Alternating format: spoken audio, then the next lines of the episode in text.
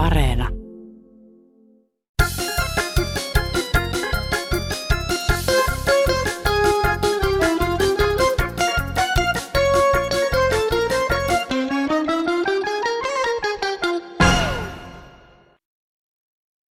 Hallo? Hallo? Onko kansanradio? Eli, hallo? Hallo?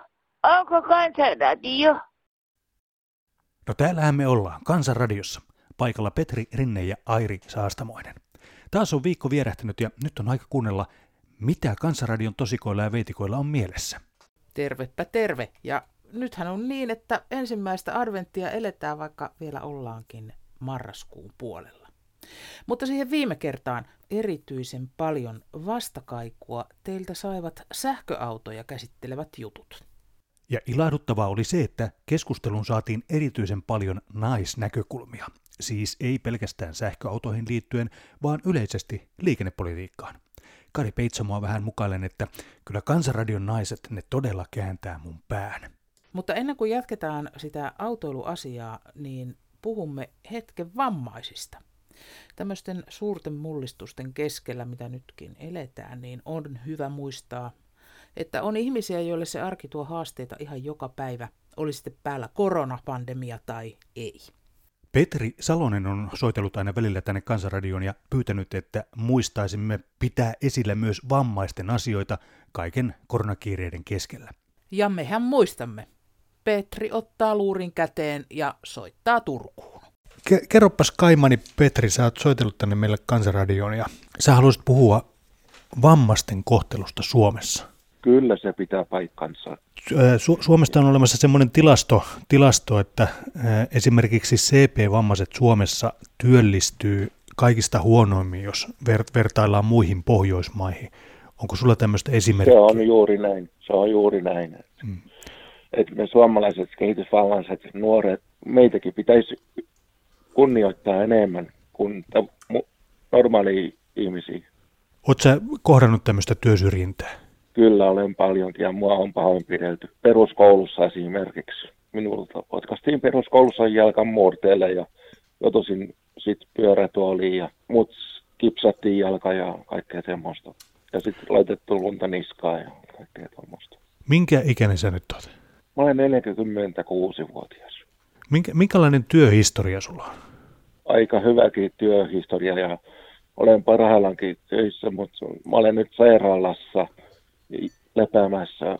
Tulin viime yönä tämän Turkuun niin tyksiin ja, ja, ja mutta muuten mä käyn töissä ihan toimintakeskuksessa. Minkä, minkälaisia ongelmia sä oot töissä kohdannut? Semmoisia, että on nimitelty, pilkattu ja haukuttu esimerkiksi. Miltä se tuntuu? Tosi ikävältä minusta ainakin, että kun, kun pua kohdellaan noin ja nimitellään rillipääksi tai pilkataan rillipääksi tai kumoo silmälasit. Minkälaisia töitä sä oot tehnyt?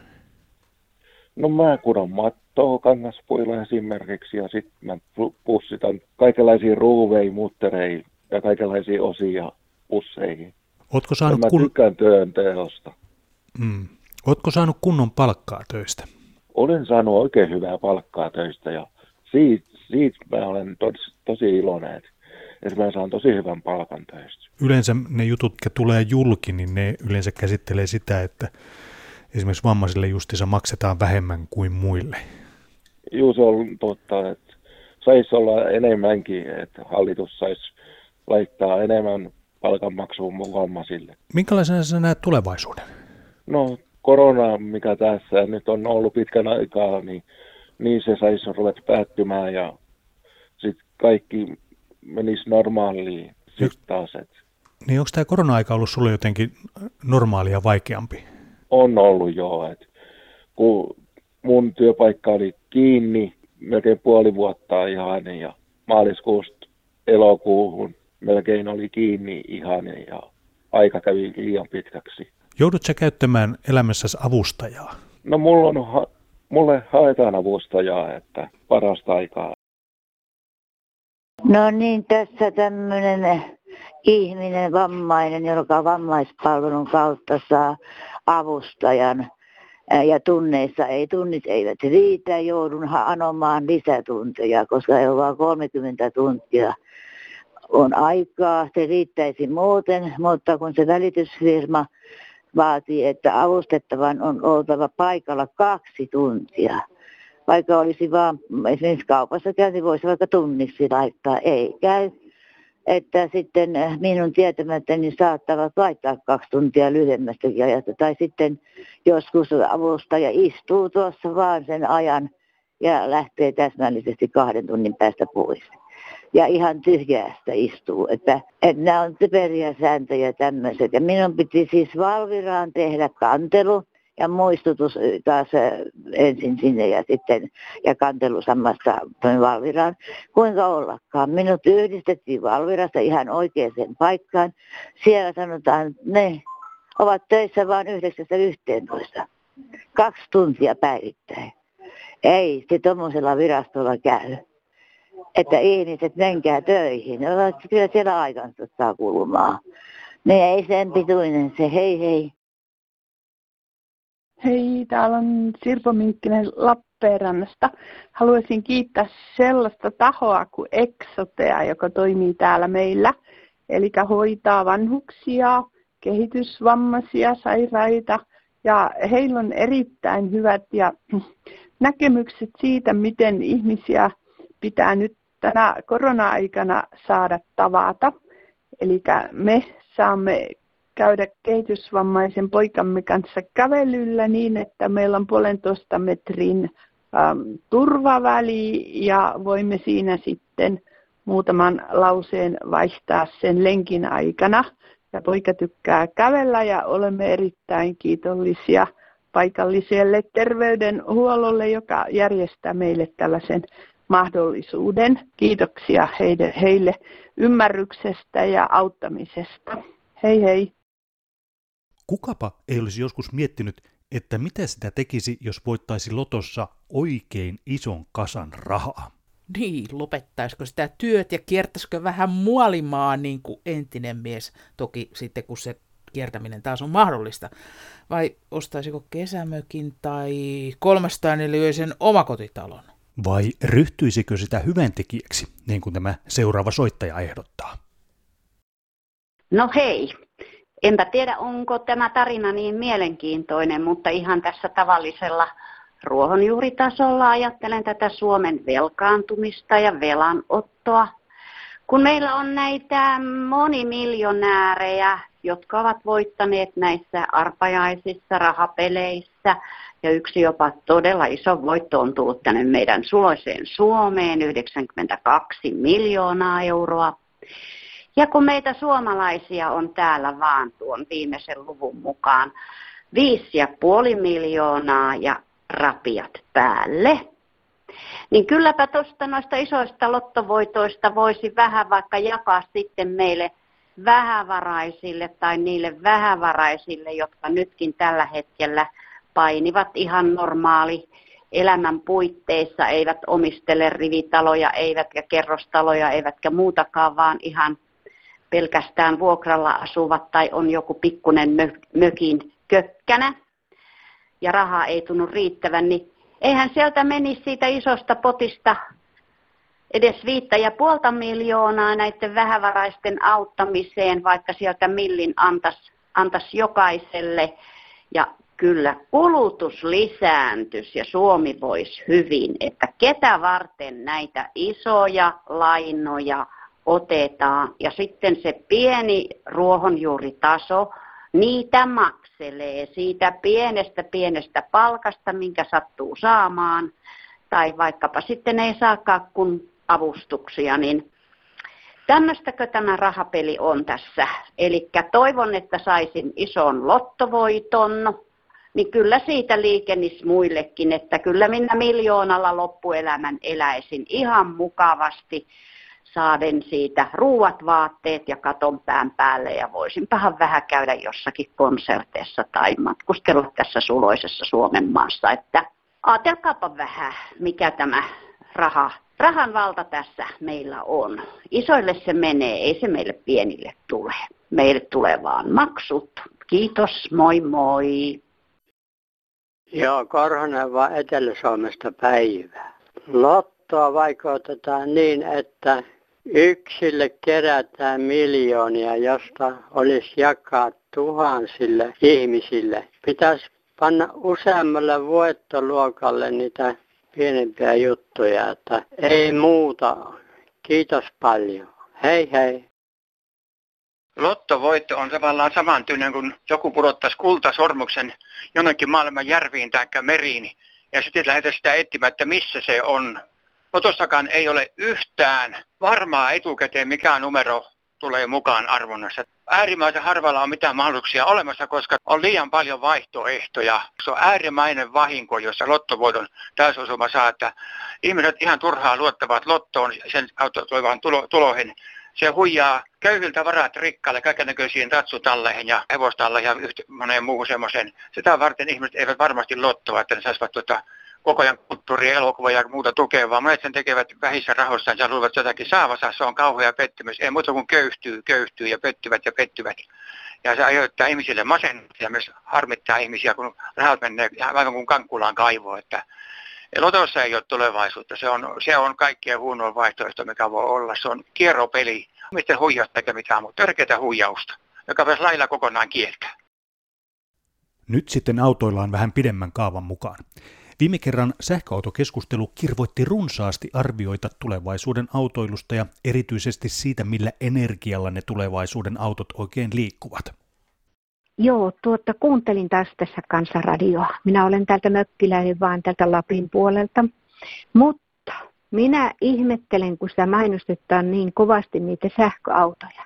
Eihän ne raukat pysty täällä tankkaamaan missään niitä, ja eikä täällä pysty kulkemaan näitä muutaman sadan kilometrin matkoja tai niitä poronkusemia, mitä ne yrittää ajella. Joten eiköhän se ole vähän liikaista mainosta koko ajan sille Etelä-Suomelle. Me ollaan paljon mökillä ja me käydään vähän jossakin muuallakin täällä pitemmällä. Eikä meillä ainakaan toimisi millään lailla pelkkä sähköauto. Kari se soittelee Jyväskylästä. Hei kaikille. Tapasin tässä jokinen päivä sitten kaverin, joka esitti, kun nyt tämä sähkö autot tuntuu yleistyvän ja et cetera, et cetera. Hänellä oli semmoinen ajatus, että kun auto ajaa katolle vaan pari aurinkoläppää sinne, ne akut vois ottaa lisää virtaa niistä härveleistä siellä katolla jos on kaunis päivä, niin moneksi tunniksi kun jättää parkkiin auton, niin sehän lataa koko ajan sitten sitä aurinkoenergiaa. Että ei ne tarvita välttämättä hänen, siis hänen mielestään mitään miljoona 200 000 tolppaa. Yksi asia näistä autoista, että paljonko saastuttaa auton tekeminen, kaikki ne kuljetuksineen, välillisine kuluineen, kun rakennetaan joka ainoa osa uudestaan. Ja mun mielestäni asia on sillä, että jos on olemassa tehty auto jo, niin päästö maksuissa pitäisi hyvä, hyväksyä sen tehdyn auton kulutuksen alennus niiltä osin, kun se auto on jo olemassa. Ja sitten kun tehdään uusi auto, niin ne kaikki päästöt niiltä osin, mitä sen tekemisestä tu- tulee, niin ne pitäisi sijoittaa siihen auton päästömaksuihin. No Keijo soittelee pellosta, terve. Tuosta ajoneuvoverosta ajattelin soitella, että kun täällä Lapissa, niin tuota, autohan on välttämätön kaikille ihmisille ja etelässä taas siellä on julkisia kulkuneuvoja niin paljon, että eikö Lapin verotusta voisi kuitenkin niin laittaa periaatteessa nollaa ja nämä, jotka asuu täällä etelässä, niin niitä voitaisiin verottaa tätä ajoneuvon verotusta enemmältikin, koska siellähän nyt ei omaa autoa mielestäni niin paljon tarvi. No täällä yksi eläkeläinen Vantaalta soittelee näistä justiin näistä autoista. Menisin noin päättäjät ajattelemaan Suomen niemeä vähän tuolta syrjäseudultakin, että miten siellä joudutaan kulkemaan, valittavat, että vanhoilla autoilla kuljetaan. Siellä on hyvin paljon semmoisia, jotka just ja just sen leivän saat, ne käy työssä sillä vanhalla autolla ja ne yleensä korjaa ne itse. Ja sitten siellä on niin pitkät matkat vielä. 100 kilometriä ei ole yhtään mikään yhteen suuntaan. 50 kilometriä on melkein vakio, kun ne käy siellä työssä. Ja niillä on niitä vanhoja kotteroita ja niitä ruvetaan nyt kurittamaan sitten. Annetaan helpotuksia näille, joilla on rahaa ostaa niitä sähköautoja sun muita. Eikö niihin vanhoihin kotteroihin, eikö ne kannata käyttää loppuun, kun niihin on uhrattu kaikki? Kyllä minusta tämä on, että miksi aina sitä pientä sorretaan. Mua ainakin surettaa. Joo, tästä soiteltaisiin nyt näistä sähköautoista, kun nyt on hirveä villitys näihin sähköautoihin. Että olin aikaisempien, kuuntelen kansanradioa just äsken, että itsellä myös on mulla ollut 18 vuotta vanha Sierra ja tuota, niin toimii edelleen, että ja, ja bensa-auto on, että milläs ensinnäkin köyhemmät ihmiset saa rahat niihin sähköautoihin, että ei kai nämä eduskunnan eikä nämä päättäjät anna kellekään rahaa, että ne vois ostaa niitä autoja. Että tämmöinen bensa-auto ja vanha auto, niin se on ihan köyhälle ihmiselle ihan etupäässä. Että tuota, niin tämmöistä asiaa näistä sähköautoista, että lopettavat vaan puhumisen näistä sähköautoista kokonaan. Pekka tässä hei. Teilläkin on jatkuvasti tuota kiistelyä siitä, onko bensa-auto vai sähköauto hyvä. No kumpikaan ei ole hyvä. Ratkaisuhan on bioetanoliauto joka on tavallinen bensa-auto, mutta se on muunnettu bioetanolia käyttäväksi autoksi. Ja bioetanoli on Suomessa ruokajätteestä valmistettua polttoainetta, siis sinun ja minun ja leipätehtaan ruokajätteestä valmistettua polttoainetta. Se on ekologisinta polttoainetta, mitä tästä maasta saa. Ja nyt esimerkiksi suomalaiset puoluejohtajat eivät edes tiedä, mikä on bioetanoliauto. Tämä kävi selväksi esimerkiksi vuoden 19 vaalitenteissä. Eli näin huonolla tasolla on poliitikkojen tietämys tästä ratkaisusta. Ja kaiken huippu on se, että tätä saa ympäri Suomen. Ja mä olen juuri tsekannut, että Torniostakin saa, tai saada Rovaniemeltäkin. Noin ehkä 50 kilometrin välein, mutta se riittää ihmiselle, joka osaa suunnitella menonsa. Ei ole mitään ongelmaa siitä. Minä olen oppinut suunnittelemaan menoni ja minun lähellä on useita näitä polttoaineen tankkauspaikkoja. Tämä polttoainehan maksaa runsaan euron, eli se on noin 40 prosenttia halvempaa kuin tavallinen bensa. Sitä kuluu vähän enemmän, 20 prosenttia ehkä, mutta kokonaisuudessahan se on paljon halvempi. Ja sen takia on ihan sulaa tyhmyyttä ja hullutta jankuttaa tästä, onko tämä sähköauto tai bensa-auto parempi. Terveeksi vaan täältä Itä-Suomesta. Tuota, kyllä minä niin mieleni pahoitin, tai pahemminkin järkytyin kauheasti, menisi ajat tolppaan. Näin nimittäin kaupungissa tuolla risteyksessä polkupyöräilijän käyttävän suuntamerkkiä, eli käsi heilahti. En ollut nähnyt 20 vuoteen moista. Mistähän tämä johtuu? No sydän hakkaa nyt jo normaalia. Kiitos. Minä olen pitkän aikaa jo kehitellyt sellaista asiaa, koska polkupyörä on mielestäni kuntoiluväline. Aina kun tulee risteykseen ja ihmisen pitää näyttää suunta, suuntaa, että minne päin hän on menossa, niin tiedän, että jo hiljaisessakin vauhdissa on hyvin vaikea näyttää suuntaa kädellä. Ja sen takia olen kehitellyt asioita, joten dynamo pitää pyörässä olla, vaikka se rasittaakin ihmistä. Mutta hiljaisessakin vauhdissa sen pitäisi toimia siten, että sillä voidaan tehdä sekä suuntavilkut eteen että taakse ja myöskin takavalo. Ja sitä yritetään kehitellä koko ajan. Valitettavasti vaan minut patistettiin eläkkeelle. Ja sen takia minä en saa mistään tukirahoja. Että voisiko tämän asian jotenkin muuttaa tässä Suomen lainsäädännössä se olisi kaikkien etu, kun pyydetään, että ihmiset sanoisivat jotain edullistakin. Niin silloin olisi edullista kaikille, jos tämmöinen asia voidaan toteuttaa. Toivon, että kansalaiset ymmärtävät, että tässä on samalla moitteta, mutta samalla kiitosta tälle eläkejärjestelmälle, että saan edes jonkinlaisen pohjarahan. Mutta toisaalta niin saan pieneläkkeen, että minulla ei ole eikä minulla yleensä eläkeläisiä mitään mahdollisuutta saada tuloja mistään päin, paitsi jos itse todella kovasti yritän. Sitten sähköpostitse saapunutta palautetta viime sunnuntain ohjelmasta. Tämän päivän kansanradiossa kehotettiin ulkomaalaisia poistettavaksi maasta käyttäen termiä mustat ulkomaalaisista. No ulkomaalainenhan oikeastaan tarkoittaa muun maan kuin Suomen kansalaista ihonväristä riippumatta, samoin kuin Suomen kansalainen ja kansalaisuus ei riipu ihon väristä. Uskoisin, että kyseinen mummo itsekään ei ole aivan puhdasrotuinen. Harva on. Asun pienehkössä kaupungissa. Täällä sentään rasismikin on tasa-arvoista. Syksyllä kävellessäni kaupungilla viereeni pysähtyi auto, josta huudettiin painu jutsku takaisin kotimaahasi.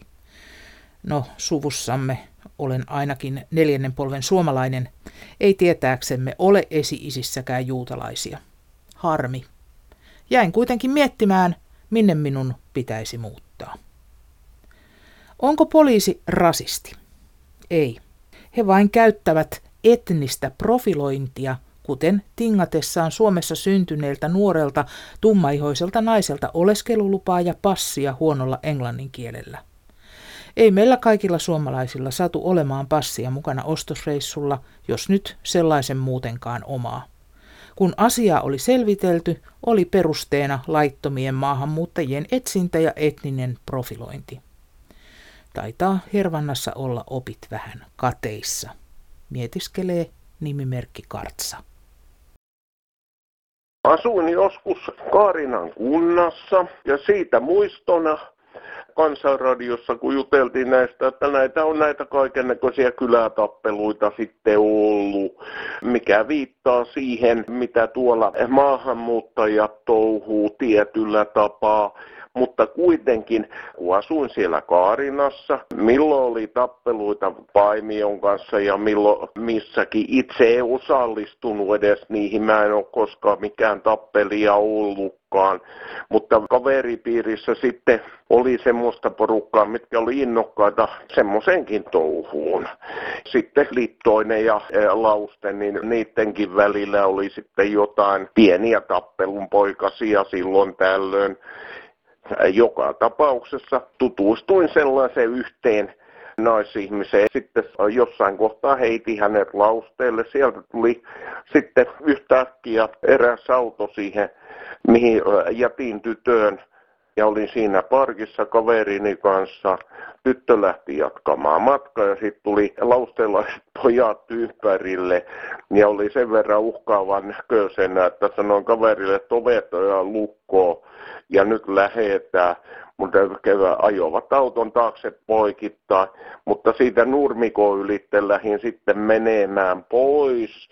Ja tämä porukka sitten seurasi, se oli syksyaikaa ja tie jäässä isäni autolla ja sen verran mutkittelin, etten päästänyt niitä ohi ajoa suonaan kotipihaan.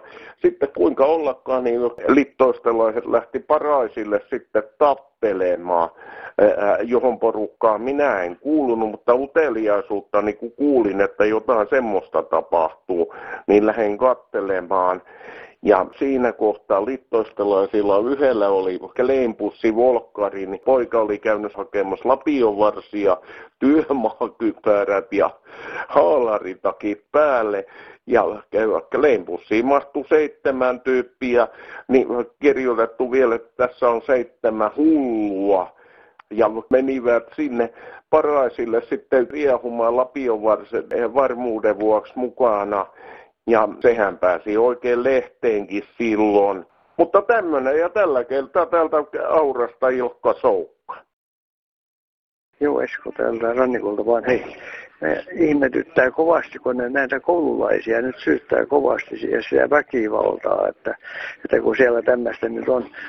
Eikö me nähdä, me aikuiset nähdä, että mitä me ollaan niille lapsille opetettu televisiossa tulee sitä väkivaltaa, sieltä tulee poliisitelevisio, sieltä tulee kakolaa, sieltä tulee tullia, amerikkalaiset tappofilmit päälle. Niin on se nyt ihme, ettei se muksuu siihen pikkuhiljaa opi, kun meille 10-20 vuotta opetetaan siihen väkivaltaa. Niin eiköhän se siitä jotakin sentään itselleenkin sit ota, että maailma on tämmöinen. Että se, se, se ihmetyttää, että minkä tähden televisiosta tulee ulkolaista kaiken maailman siellä, kun Mikael Juncker teki sopimukset aikanaan siellä amerikkalaisten kanssa, niin sitä tulee sitten ykköseltä ja kakkoselta. Niitä sopimukset tuntuu vain jatkuvan, että on, on, on, on maailman, maailman mallissa ja pitäisi pikkasen nähdä, ei yksin eteenpäin, vaan vähän katella vähän taaksepäin, että mitä me ollaan tehty ja saatu aikaa. Koskee kaiken näköisiä näitä EUta ja NATOja ja vaikka mitä. Ja vouhutus vaan tuntuu jatkuva. Selvä, hei. Niin, täällä Pelkonen täältä Suomineidon vyötäröltä päivää.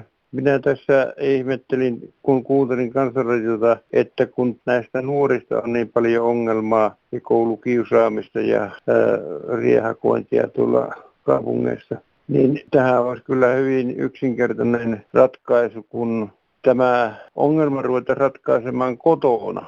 Silloin kun minä olin lapsi, niin silloin kotona pantiin rajat lapsille, eikä odotettu, että ne koulussa panna ne rajat. Ja naapuruston vanhemmatkin saivat ottaa kantaa meidän tekemisiin, eikä vanhemmat siitä moittinut heitä. Ja minusta kyllä tämä yhteisön paine voisi olla myös yksi asia, joka voisi auttaa näihin ongelmiin. Kiitos. Hei. Ja seuraavaksi otetaan sähköpostia, jossa pankit saa kiitosta. Miksi kaikki valittavat joka jaksossa, että pankit eivät ota rahaa vastaan ja konttoreita laitetaan kiinni? Nykyään on pankkipalvelut niin hyviä, että voi kalsarillisellaan hoitaa kaikki asiat kotona. Ei tarvi mennä mihinkään konttoriin jonottamaan. Joku itki, kun pankki on auki vain kaksi kertaa viikossa. On sillä miehellä sitten paljon rahaa, kun pitäisi siellä joka päivä käydä viemässä ja tuomassa. Kyllä ennen vanhaa oli parempaa, sanotaan, mutta minä en keksi yhtäkään asiaa, mikä olisi ennen vanhaa ollut paremmin. Terveisin Timo Tynkkönen. Mä olen sodan jälkeen syntynyt. Ja se elämä oli siihen aika työtä, työtä ja taas työtä. Ja sitten oli taas, kun aikuiseksi tuli, niin se oli työtä, työtä ja työtä. Ja nyt kun vanhuus kolkuttaa, niin mä tulen itsekkääksi. Olen omaishoitaja, rakasta miestäni. Itekin olen sairas. En mä jaksa enää muille joulua laittaa. Yritin varata miehelleni ja itselleni mökin jouluksi. Ne vaatis luottokortti. Eihän meillä ole mitään kuin tavalliset pankkikortit. Kyllä mä olen oppinut jo netille maksamaan laskut, mutta en mä luottokorttia ottanut.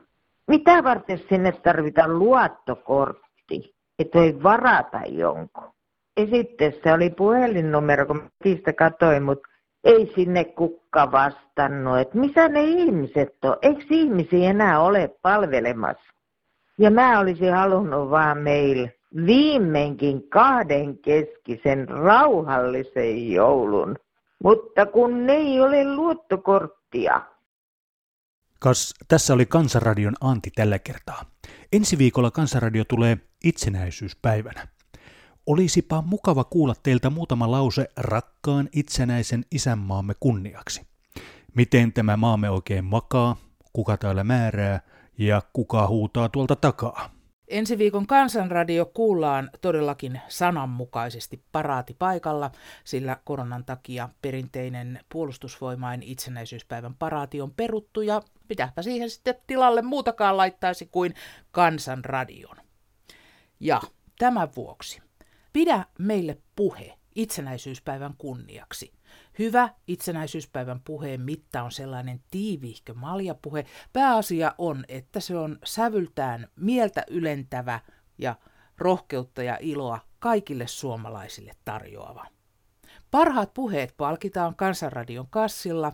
Muista siis kertoa puheesi lopuksi omat yhteystietosi Kansanradion puhelinvastaajaan numerossa 0800 154 64. Ja sähköposti tulee perille osoitteella kansan.radio.yle.fi. Kiitoksia seurasta taas tällä kertaa. Tavataan ensi sunnuntaina itsenäisyyspäivän merkeissä. Tiedän paikan parhaan kansan radion ohjelman.